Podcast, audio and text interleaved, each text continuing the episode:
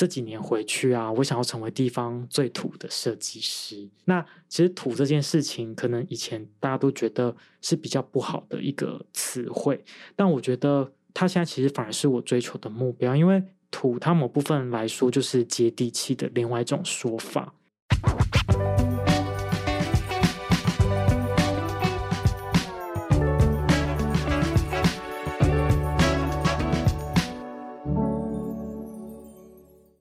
在设计里看生活，在生活里找设计。Hello，各位设计关键字的听众朋友们，大家好，我是亦欣，欢迎大家收听设计人系列单元。在这个单元里呢，我们将会邀请在不同领域、不同背景、不同阶段以及不同选择的广义设计人们来跟我们分享他们是如何设计自己的人生。今天的节目呢，我们邀请到设计师方志宏。那志宏近期专注在各种。视觉设计的执行作品涵盖的范围非常广，包含了平面设计、插画、动态影像、风格设定、展览形象策划、书籍装帧等等的不同设计工作。那从大学时代便移居台北的志宏，今年也正式回到故乡屏东，开始了全新的生活与接案的工作。那今天他要来跟我们分享，从两地居到返乡定居这段期间，自己的心态有哪些有趣的转变？欢迎志宏。Hello，大家好，我是志宏。那我目前定居于屏东。前面有稍微介绍一下志宏目前的工作内容跟目前状态嘛？那其实志宏从事设计工作也蛮长一段时间了，然后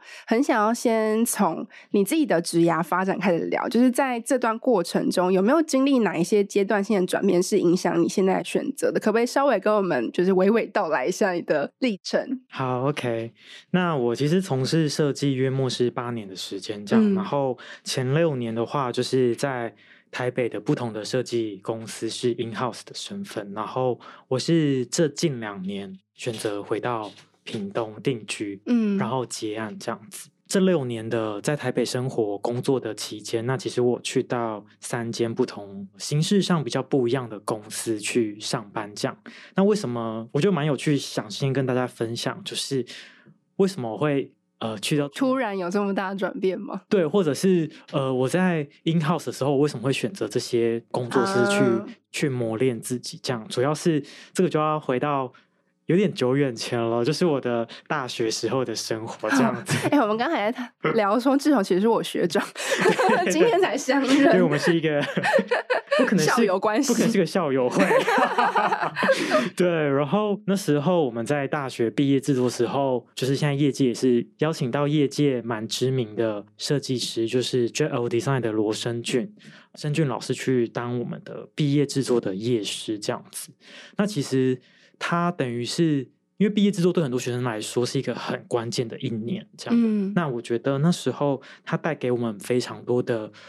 非常好的一些观念的导入，就是说，也许业界他是怎么去看待设计，因为有时候在学生的时候做的时候想的也许不会想到那么多，就只想要专注于怎么样做，做得漂亮，对，做的酷，做的炫这样子。但我记得那时候我们毕业制作。我那时候是形象策展组，那我们光是概念，差不多打磨快半年多，因为大家也知道，毕业制作时间就是一年嘛，就会花一半时间都在打。对，然后那时候又很紧张，说哇，概念还一直过不了，但已经要闭展了，我总是觉得还没出来这样子。但是我觉得那都是一个很值得投入的一个时间，因为当你可以想清楚。我想要说什么故事，再加上视觉的执行，它其实可以让受众他可以更去知道说，我们到底想要跟大家分享什么样的东西。那个桥梁，我觉得才有机会搭起来，而不是说。哦，大家看过、走过、路过，也许就忘记这样。嗯。而且你们后面的设计跟执行，其实某种程度上也可以更顺畅，因为你们这件事情已经想得很 通了。对，对，通常当前面的那个概念切得够准的话，我觉得后面就是都算迎刃而解。因为像形象策展组要做的东西非常多，就是海报是一定要的嘛，那还要负责空间啊，然后动态影像，然后甚至是网络行销这样子。那我觉得前面的。概念底定之后，其实它会蛮帮助后面去把它铺排铺出来这样子。我觉得也是因为那时候大学在罗生俊老师的带领之下，然后又是担任形象策展组，那所以我觉得就接触到呃设计它的可能性，其实不会局限只是在一张海报，它有可以横跨到不同的面向。那所以我就去想说，哎，那我是不是还有机会多去看看，或说去把自己的一些经验补足？所以，其实我后来有去到刚讲的三间工作室，那有一间就是廖伟 Graphic，他是在。台中的一间设计工作室，那主要是以装帧书籍设计为主。那我就是在那边去磨练自己对于印刷的一些技巧 know-how 这样子。第二间的话，在空间展览，其实是非常的高水准，做出来都会让大家很惊艳的格式展册设计这样子。在那边的时候，其实就是学习怎么把平面带到空间里面。譬如说，我们的元素海报做完之后，它也许可以变成转化成一些立体装置，然后让。参观的人，他是一个更全方位被包覆，然后我觉得那也是一个训练不同的思考一个方式，这样子。嗯，对。然后最后的话，待比较久的就是 Joel Design 这样子。其实，在里面，我觉得 Joel 的强项就是他蛮去注重刚刚讲的，就是设计概念跟脉络这样子。那我在任职期间，就是做到了一些跟着公司的主管啊，然后团队一起去做到蛮多。大型的案子，像比如说金曲奖第三十届，然后台日交流的一个活动台湾 Now，甚至是像长荣航空的菜单设计，然后原住民电视台频道包装，嗯、其实这这这几个是蛮不同类型的，就是有典礼啊，然后又有菜单，然后又有动态相关的频道包装这样子。那我觉得他就是蛮扎实的去磨练里面的设计师，去想清楚说。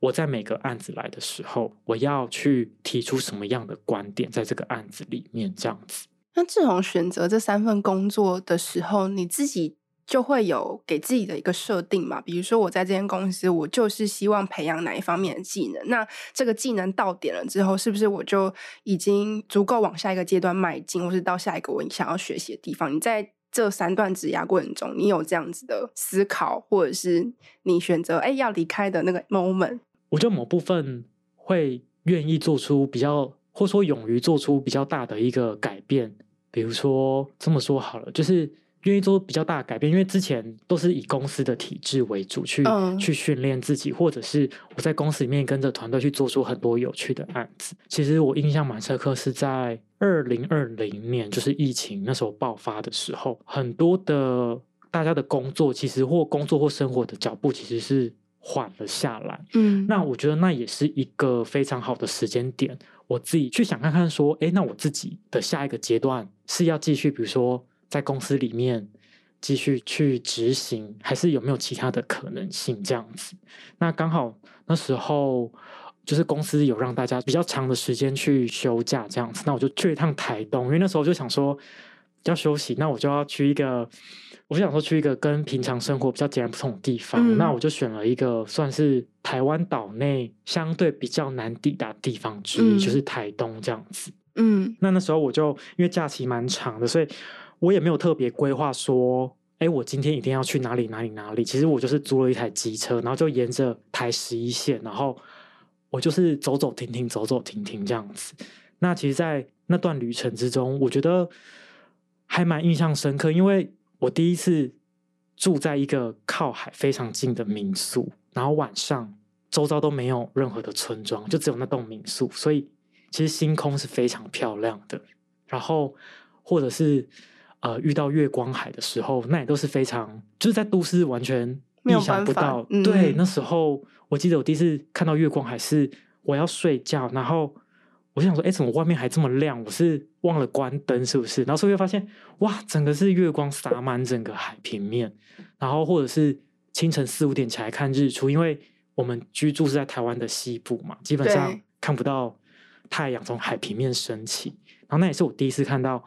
哦，原来日出从海平面升起是这么漂亮。那我觉得那都是，我觉得美这件事情，它。它是透过这些很大自然、自然而然的去让我重新去感受到什么样是美的这件事情，这样子。嗯。疫情的那一年，其实我也蛮刚好的，就是接上公司去做原住民电视台的频道包装的重新设计。我就是认识、了解非常多。其实现在有很多年轻人，他们愿意回到自己的部落，透过自己在都市所学，然后去让自己的部落也许有一些，不管是传承也好，或者是他们去透过自己的专业设计、编辑、摄影去记录，去把这些美好的事情能够留存下来，或者让更多人知道。我觉得去看那些作品，我觉得那种感动是以前好像没有接触过的。当下我有去想说，那好像我自己对于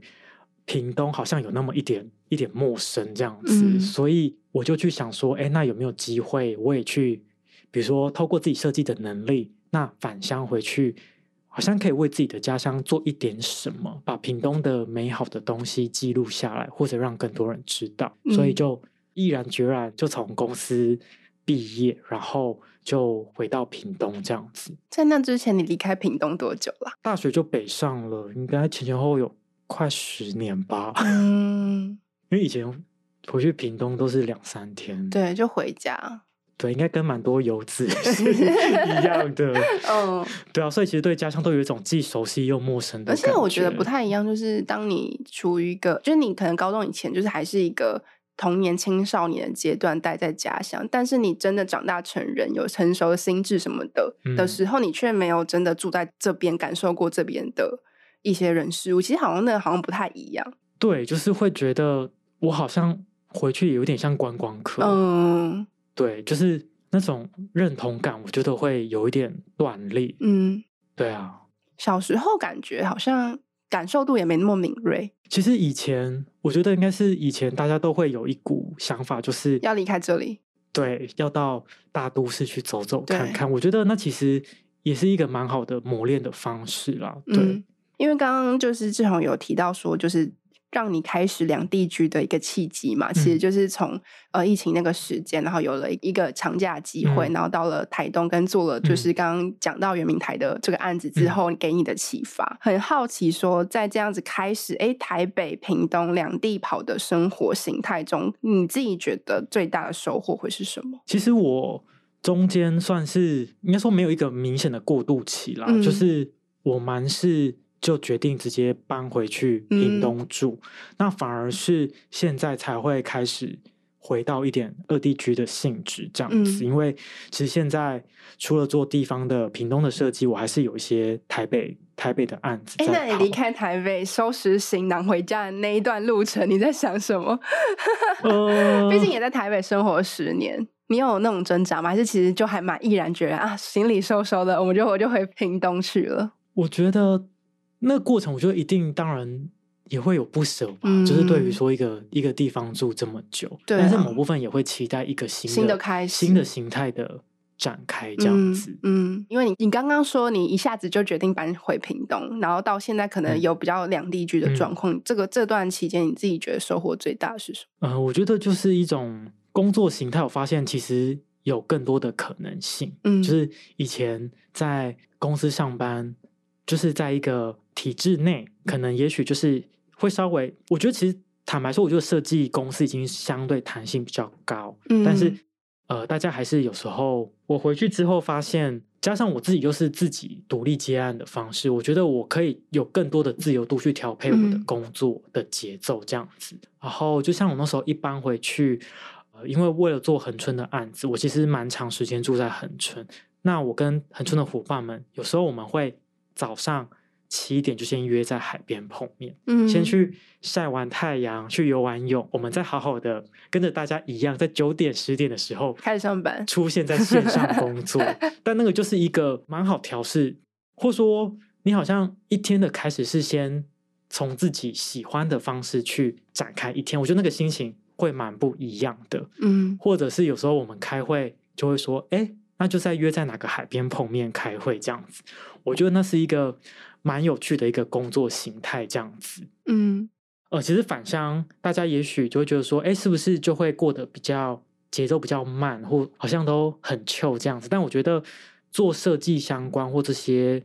所谓的创意人员，我觉得不管是在都市或者是都市以外的地方工作，其实它都有一定的相对压力，因为我们都是想要把事情做得很好。但我觉得在南部的好处就是。我们可以很快的被疗愈充电，因为就像刚刚前面讲的，我们可能离海边、离山里只要五分钟、十几分钟的车程，我就可以把电脑盖上，然后好像暂时跟世界失联，然后去好好的去沉淀一下，或去把那个情绪稍微松绑一点。我觉得这个是南部生活也是蛮大一个以前在。都是没有想过的这样子，嗯、那其实呃，我也蛮意外，就是说我竟然可以把认识家乡跟工作，它是可以同轨并行。我回去之后，其实做很多案子，有时候不会是直接就开始做，比如说大家就会说，哎，我要做恒春的案子，那也许去恒春开会，然后开会基本上就是一个礼拜，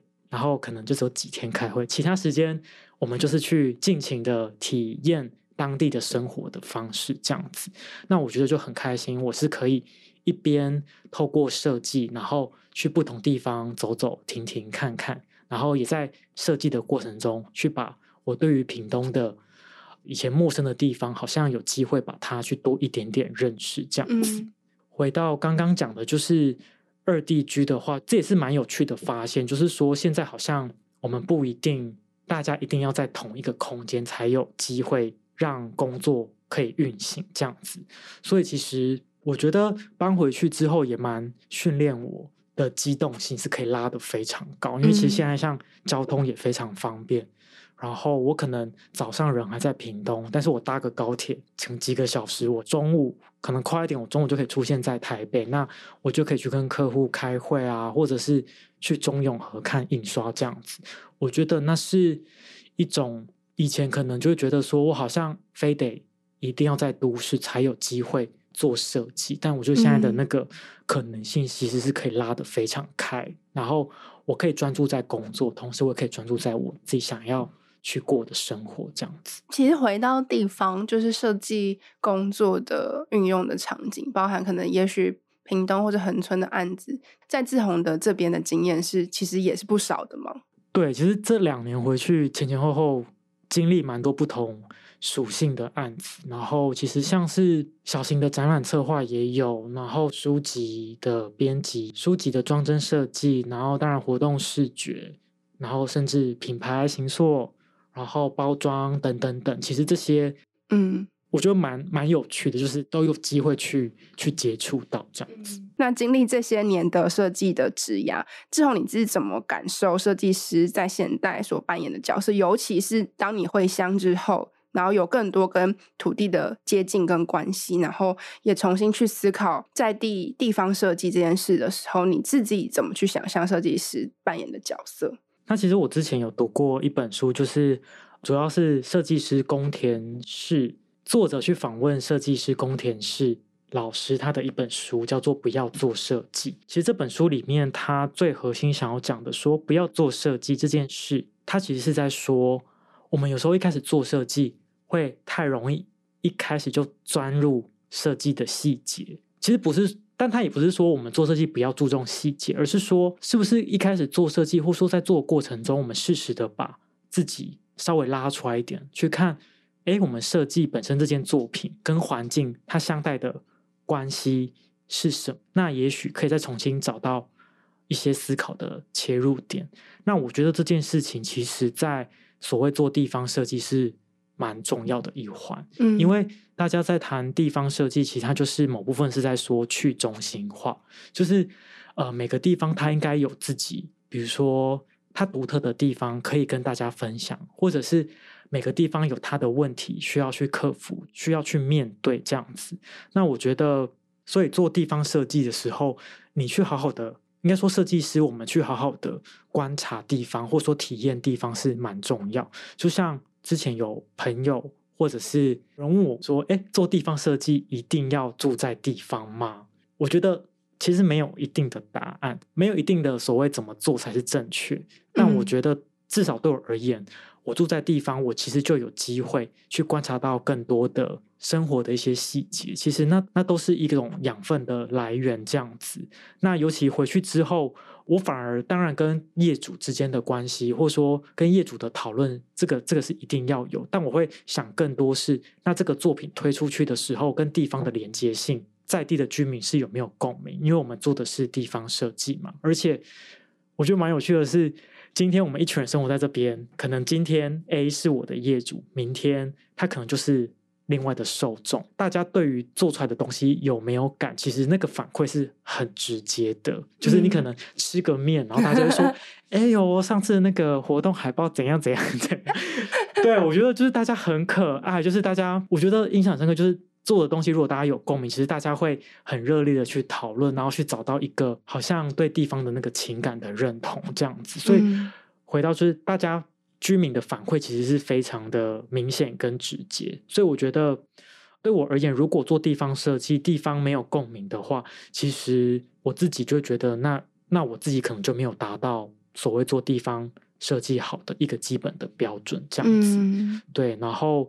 我也都会跟大家分享说，这几年回去啊，我想要成为地方最土的设计师。那其实“土”这件事情，可能以前大家都觉得是比较不好的一个词汇，但我觉得它现在其实反而是我追求的目标。因为“土”它某部分来说就是接地气的另外一种说法。土它，就我们知道嘛？很多很美好、很有生命力的东西，都是从我们这片土地生长出来。那我觉得，当我今天做的设计，能够被地方的居民说：“哎，有哦，你做设计有土的时候，我觉得那就是一种间接是一种我好像我做的设计，或说我我这个人在地方是能够被接纳，或者是我真的好像跟地方的连接度有建立起来这样子。嗯，那我同时成为最土的设计师的这个目标追寻的时候，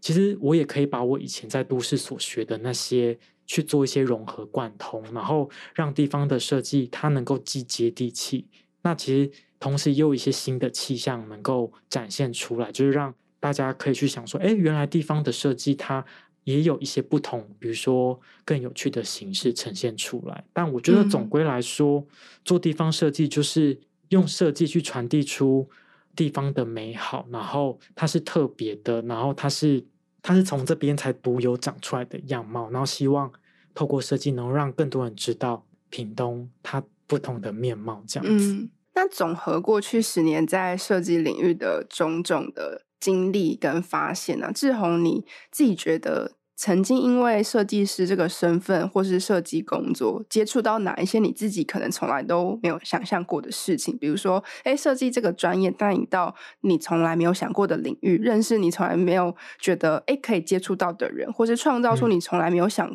象过的成果或是生活，你觉得那会是什么？比较明显的。出乎我的意料是，我竟然可以在地方活下来，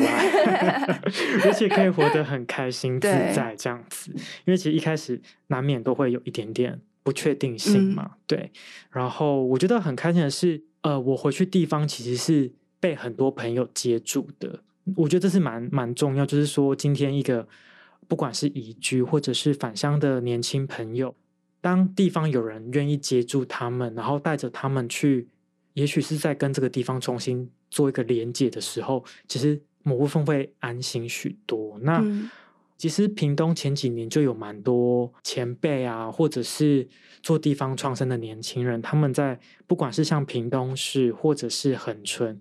大家都耕耘蛮多年的。所以其实我一回去的时候，就是大家就会互相介绍，然后我我觉得我很开心，是我可以透过不同的案子去到不同的地，然后。借由案子去认识，也许是今天是重新认识恒春半岛的山海，或者是屏东市区的三地门，就是我进到山山林里面的部落去认识那边的一些生活的样态。那我觉得这都是我蛮意想不到的，因为其实很多职人们啊，他们就真的是卧虎藏龙，嗯、他们平常没有到这么活跃于社群媒体平台上，他也许就会觉得说我就是。好好的做好他的工作，但其实那些也是现在大家蛮追求的那种一种很真实的心灵上的共鸣，可能是一个木雕作品，可能是一道料理，可能是一首歌，可能是一个什么。那我觉得那都是以前，我觉得就是每到个地方都有一个新的发现跟新的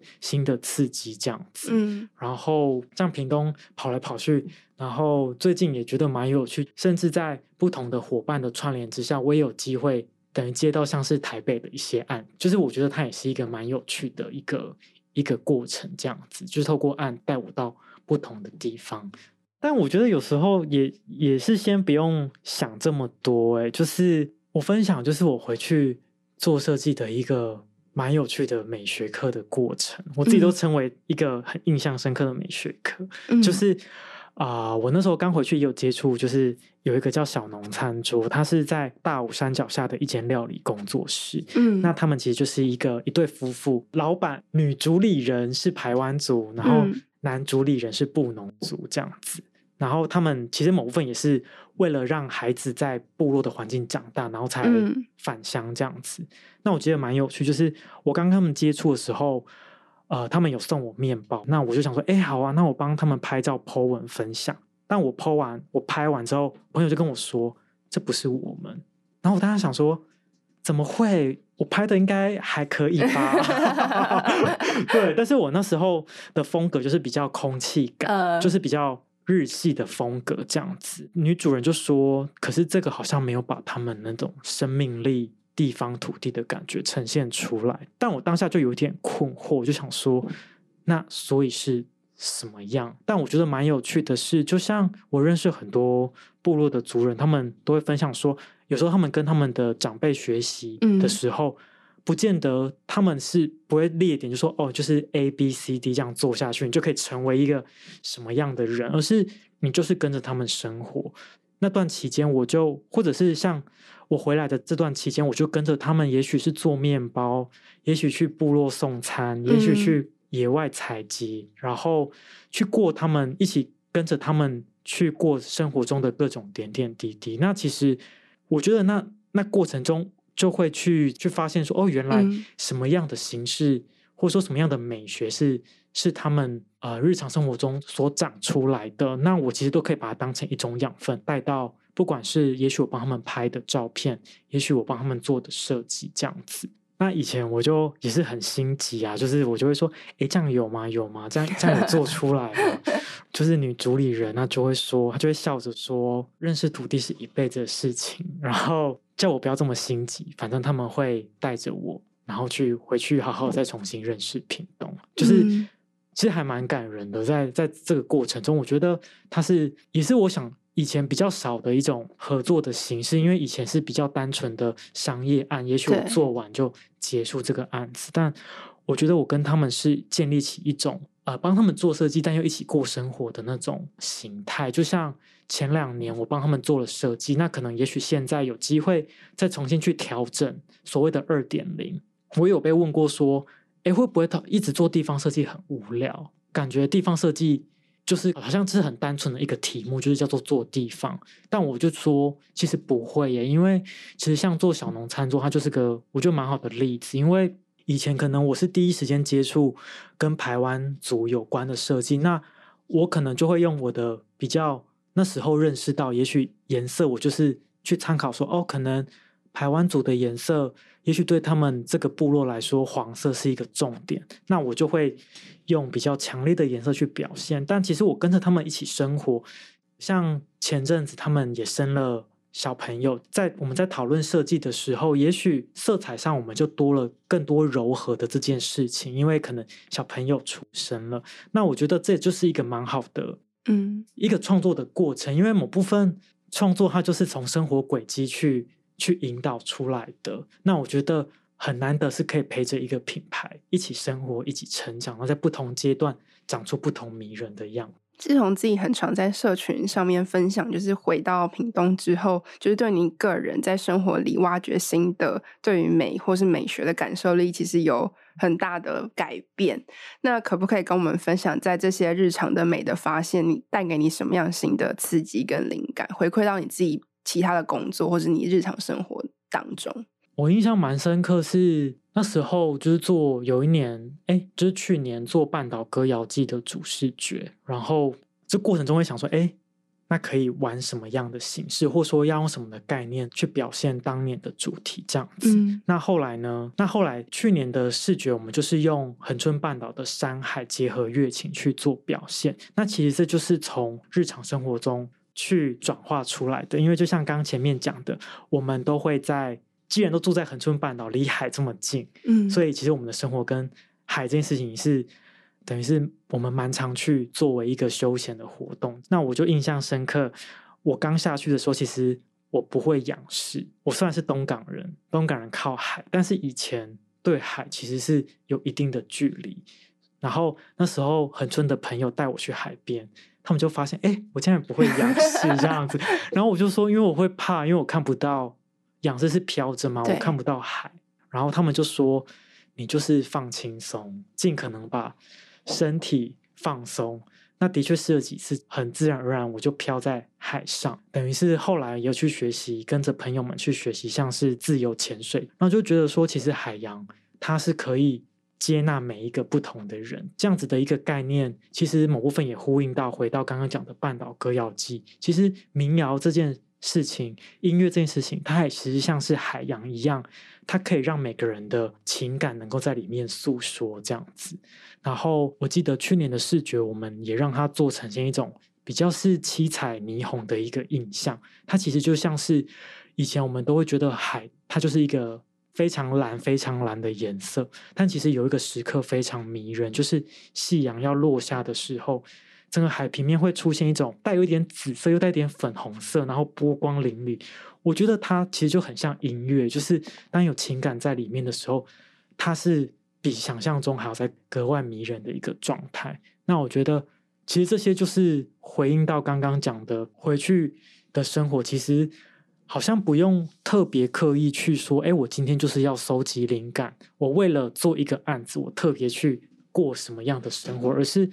回去每一刻，好像无形中就是去记录下，也许我觉得有趣、有趣的东西，我觉得吸引我的东西。但要一定要有目的吗？我觉得也没有，因为那个就是大家实实在在的日常生活。那这样子收集、收集、记录、记录之后，也许在某一天。有需要哎，刚好 match 到这个这个案子的主题的时候，就有机会搭起来。那我觉得那样子做出来的设计，其实也会更有温度，因为那就是大家日常生活中所诞生的一些灵感，这样子。嗯，那这样志宏现在回去已经两年了吗？还是还没？两两年快三年了，快三那么快，时间过得这么 快。是。那你就这三年自己接近生活，然后参与地方的非常多不同的案子。那你对于你对于自己的家乡，你觉得自己感受上最大的改变会是什么？这么说好了，我那时候刚下去做的第一个案子，就是恒春的一个地方创生团队，叫做火箭人实验室。我们就一起做一本书，叫做《Launcher Color》，然后它是记录恒春半岛，我们去访问一百位在恒春半岛生活的人的。一些新的故事，然后其实这一百个人蛮有趣的。我们在企划端的时候，我们就找了各种不同的年龄层，有阿嬷，比如说刚回去的年轻人，然后族群上也非常多，跨得非常广。比如说有当地的住民，有新移居，有外国人，有部落的族人，然后职业也非常广，就是有。当然，像观光业的民宿啊，然后开餐厅的，这是基本。但也有像是很酷，就是会玩水上活动的牙医师啊，嗯、然后教族语的老师，然后非常有趣。然后才发现说，有这么多人他选择到屏东去实践或追求自己的理想生活。我觉得那某部分就是给我一个当初要不要回去，其实是有一点点迟疑。但我觉得他们就很像是我的学长姐，在所谓的屏东，在所谓大家指的南国，他是有机会去实践自己想要过什么样的生活这样子。所以那个案子，我觉得他不单单只是编辑一本书，其实是当地的人知道说，哦，原来有这么样有趣的人在这边生活，那其实也可以让屏东以外的人。去知道说，其实屏东它有提供各种的可能性在这边，对。然后近期，哎，节目播出的时候应该已经结束了，但我们在八月中其实有点像是《Launcher Color》这本书的二点零，我们办了一个生活节，那其实就是让大家这个生活节拉得蛮，我就算长啦，就是快两周吧。然后有各式各样的白天，你就是去体验各式各样的游程，可能是。去山里面走，可能去骑环半岛脚踏车，可能去海里潜水捡海废。那你可能去滑 SUP，然后晚上就是去享受不同各个特色的民宿啊或酒吧，去听各式各样的音乐。我觉得，如果问我说，那屏东这几年有什么样的呃有趣的地方？我觉得就是大家直接下来体验感受，也许。答案就在里面。这么讲好了，以前应该是说，像可能我们都是从事跟这种创作相关的，也许我们会更去着重那种心灵感受这样子。那当然，以前在都市，我印象深刻一个蛮鲜明的对比，就是你说以前圣诞节啊，我们就是会去花市买花，然后大家聚在一起。然后做花圈，然后一起庆祝一个一个很温馨的岁末年终这样子。我记得去年的时候，就跟着一个部落的花艺师的哥哥这样，我们要做花圈。我们不是去花市去买花材，而是他就带着带着我，然后我们就直接去部落。然后去采集地方的的一些植物或农作物，这样，比如说那时候有像是红梨或者是洛神花，它其实就是红色的。那我们就把它当成一个呈现出圣诞氛围的一个主要的一个花材，然后再去搭配可能农田附近有什么样的植物。那我觉得那个过程好特别哦，就是好像我们要体验美这件事情，我们不用大费周章。去做采买，或或我一定要移动到哪里，而是好像在日常生活中，这些我们既定觉得，哎，它就是农作物的东西，甚至是长在溪流边的野草野花，我们透过巧思去编排，它其实是有，它就可以成为一个非常漂亮的东西，然后年节的气氛，但它其实又非常的在地。嗯。那其实这个过程是以前没有特别想过的，那那它也影响我说。呃，我的日常生活中好像不用特别去追求，说我为了收集灵感而去刻意过什么样的生活。Oh. 其实，在南部平常的生活里面，其实处处都有灵感。比如说，光是刚讲的，在恒春半岛生活的那些有趣的活动，可能光躺在海上就就有对，就有灵感。然后，然后跟着部落的朋友们，然后去做面包，去做什么？其实那个灵感，我觉得就是。我们在追求的那个答案，也许就在这些生活里面，它就答案就在那边。我觉得回去就是尽可能的好好的去感受每一天每一刻，都是灵感的来源。